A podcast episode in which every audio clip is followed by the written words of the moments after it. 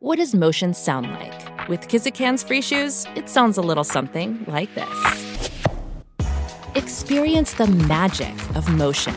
Get a free pair of socks with your first order at kizik.com/socks. Good morning, I'm Anna Palmer. And I'm Jake Sherman. And welcome to the Daily Punch, brought to you by Punchbowl News. It's Friday, August 12th, 2022. Let's get into the mix. Here are your Washington headlines of the day. Number one, it's finally here. The House is taking up the reconciliation package. Number two, the latest on the FBI raid of Mar a Lago. And number three, can Republicans actually whiff on the midterms?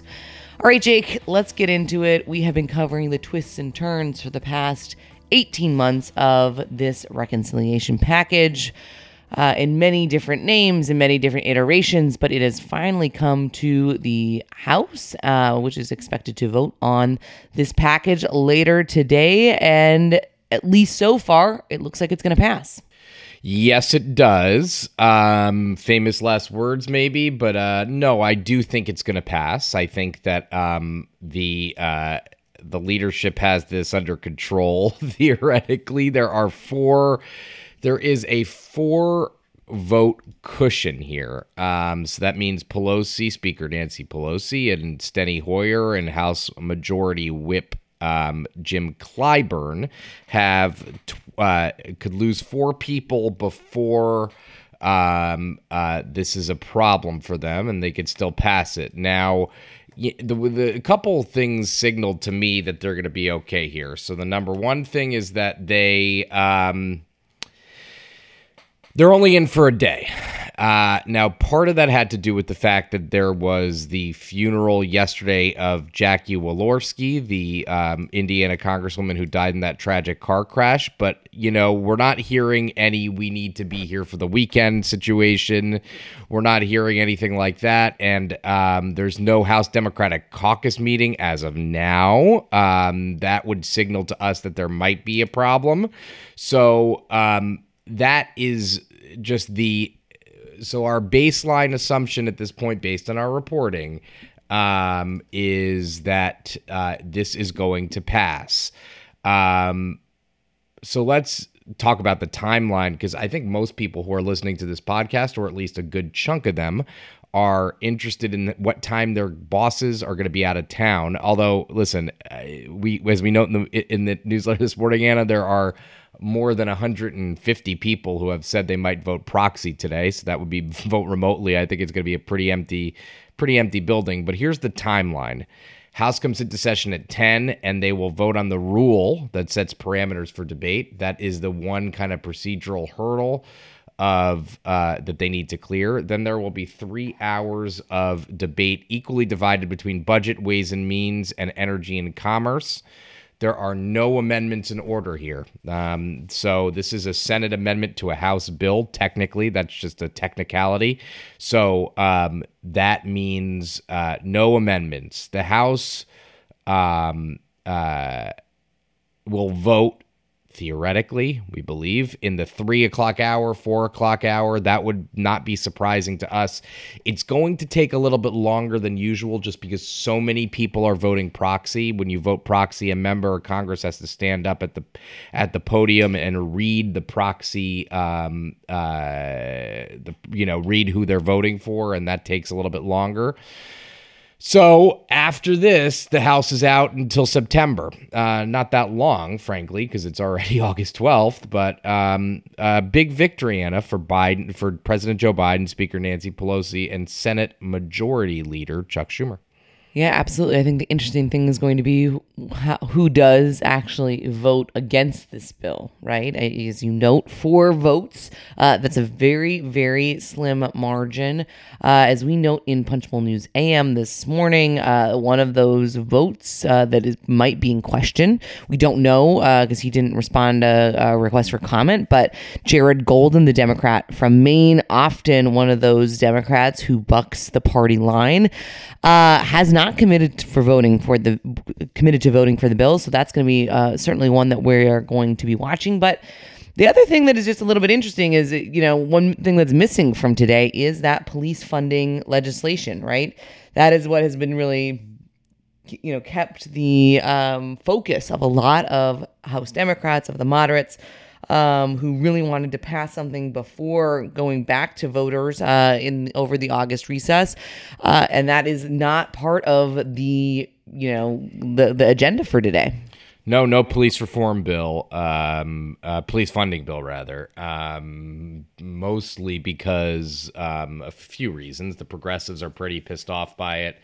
Um, and again, there's a decent point here um, that some people have made. And um, the point is why step on your message with reconciliation with a messy fight over police funding now the fact that police some moderates would say and republicans would say the fact that there's a messy fight on police funding is in and of itself an interesting story and in and of itself indicates to uh, them that there is a um, that Democrats want to, you know, not fund police. Now, I think that's a that's a you know that's a bit too far, but uh, moderates are pretty pissed off, and I, I don't blame them. They've been promised this package for a while. They feel like they're going to have a, a campaign season filled with Republicans saying they're soft on crime and they want to defund the police. They want to beat back on that narrative, and they're having a little bit of trouble beating back on that narrative. All right, let's go on the number two story of the morning. Of course, the biggest news this week that has been dominating uh, cable television and a lot of the headlines is that former President Donald Trump's uh, home down at Mar a Lago was searched uh, by the FBI. And of course, yesterday, the big drama was uh, that Attorney General Merrick Garland addressed this issue and and kind of some of the criticism of that raid. Now, former President Donald Trump announced late last night uh, that you, you might have missed this one that he won't oppose the release of documents related to a search warrant used by FBI agents to seize boxes of reportedly classified materials from Mar a Lago. Uh, this is another twist in uh, you know the war of words at least so far that's what it really has been but about what was actually taken from mar-a-lago and how sensitive it was. And there's a lot of things that are coming out in terms of you know what exactly these documents are and, and you know how sensitive they actually were. You know the washington post is reporting this morning that they were after again nuclear related documents in Mar-a-Lago. The Washington Post story does not indicate one way or another whether they found said nuclear related documents. Um, so you know, I, I, I, I'm not even sure what to say here, Anna. I mean, um, clearly the FBI and the Department of Justice and the intelligence community believe Donald Trump had something quite uh, important in his possession.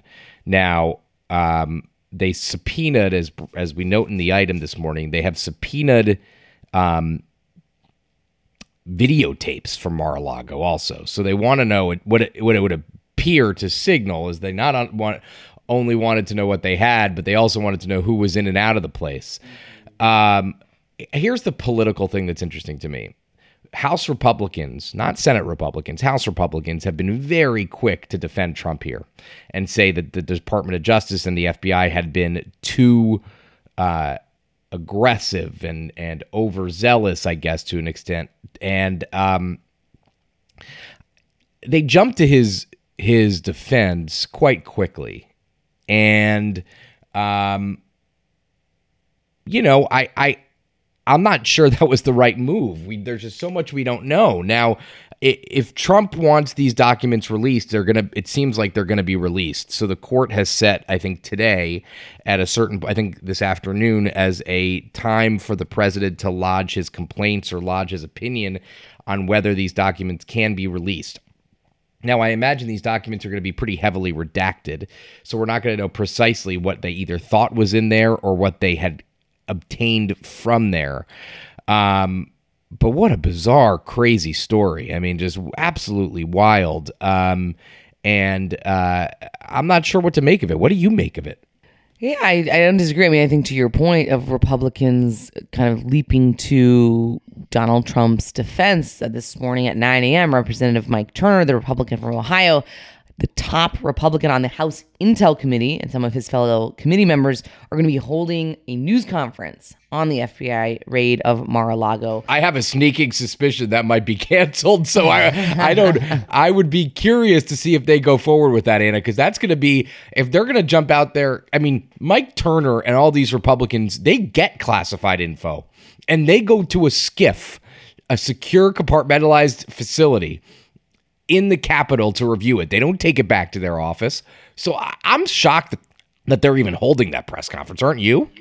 It's going to be interesting to see what they come out, come, come what comes out from it, right? I think they're, you know, and and I think you've seen a lot of other, you know, kind of pretty serious uh, Republicans when it comes to you know the Intel committee, uh, even you know a Marco Rubio and some of the things that have come out where you've had a lot of uh, Republicans really defend the president. And I think the question is, as as more information comes out, um, how serious was this was the documentation? Who was into the point of the videos? Who was visiting Mar-a-Lago? This is not the first time that there has been allegations of foreign nationals trying to infiltrate Mar-a-Lago and get close to the president or you know kind of get get get you know use Mar-a-Lago as kind of the the place where they can you know bypass security and other things so it's it's certainly it seems like the first turn of the screw not the last one when it comes to this story and exactly what the uh, FBI was was looking for, as well as how serious. I mean, certainly Merrick Garland said, you know, he signed off on this. It wasn't as if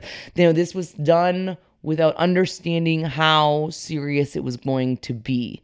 Um, and so I think that is going to be the question is, you know, a lot of people have kind of jumped to the defense, but, you know, as you said, a lot of these members get intel and they have to go and they're and they, and the how you treat it and and what where those kinds of documents are are you know it's it's very rigorous and, and for a reason yeah this is like the america some of america's like most um you know, highly guarded secrets. So yeah, I, I I'm very curious to see what happens. All right, let's go to the number three story of the morning. Really interesting. I found I found uh, a poll from Fox News, which has a very respected polling operation, had a generic ballot even between Republicans and Democrats on Thursday. Can House Republicans blow it? We have been saying for months that basically all historical indicators what's happening in terms of the inflation and the economy. You know, House Republicans in particular look like they're going to be taking the majority, but this is uh, not great news when it comes to uh, to House Republicans. Yeah, so it's not a good signal, but I, I would say this, and I, I, think I agree with you. It's obviously bad um, for Republicans, but the generic ballot test is a national mood test, basically. It's not only in the districts they need to win. So there's no question that Democrats have have had a better couple months than they otherwise had in the months before. So I, I just I think yeah it's not a great signal. The the race is clearly tightening. They're they're they're passing the reconciliation bill, which a lot of Democrats hope will put them over the line. Just a lot of it's pretty popular in their estimation. Um, I don't you know, I, I think this is going to give Republicans some uh, some heartache, but I think generally speaking, this is a a uh, national mood test that is not um, uh, that they believe should not be indicative of where they are in the seats that they need to win because this is taking into account everywhere, not only the seats they need to win. All right. With that, certainly something that we are going to be watching in the days and weeks ahead. Thank you so much for listening. Happy Friday. Leave us a rating and review or share the Daily Punch yourself. It's the best way for folks to find out about us. You could also subscribe to our free morning newsletter at punchbowl.news. Have a great day and stay safe.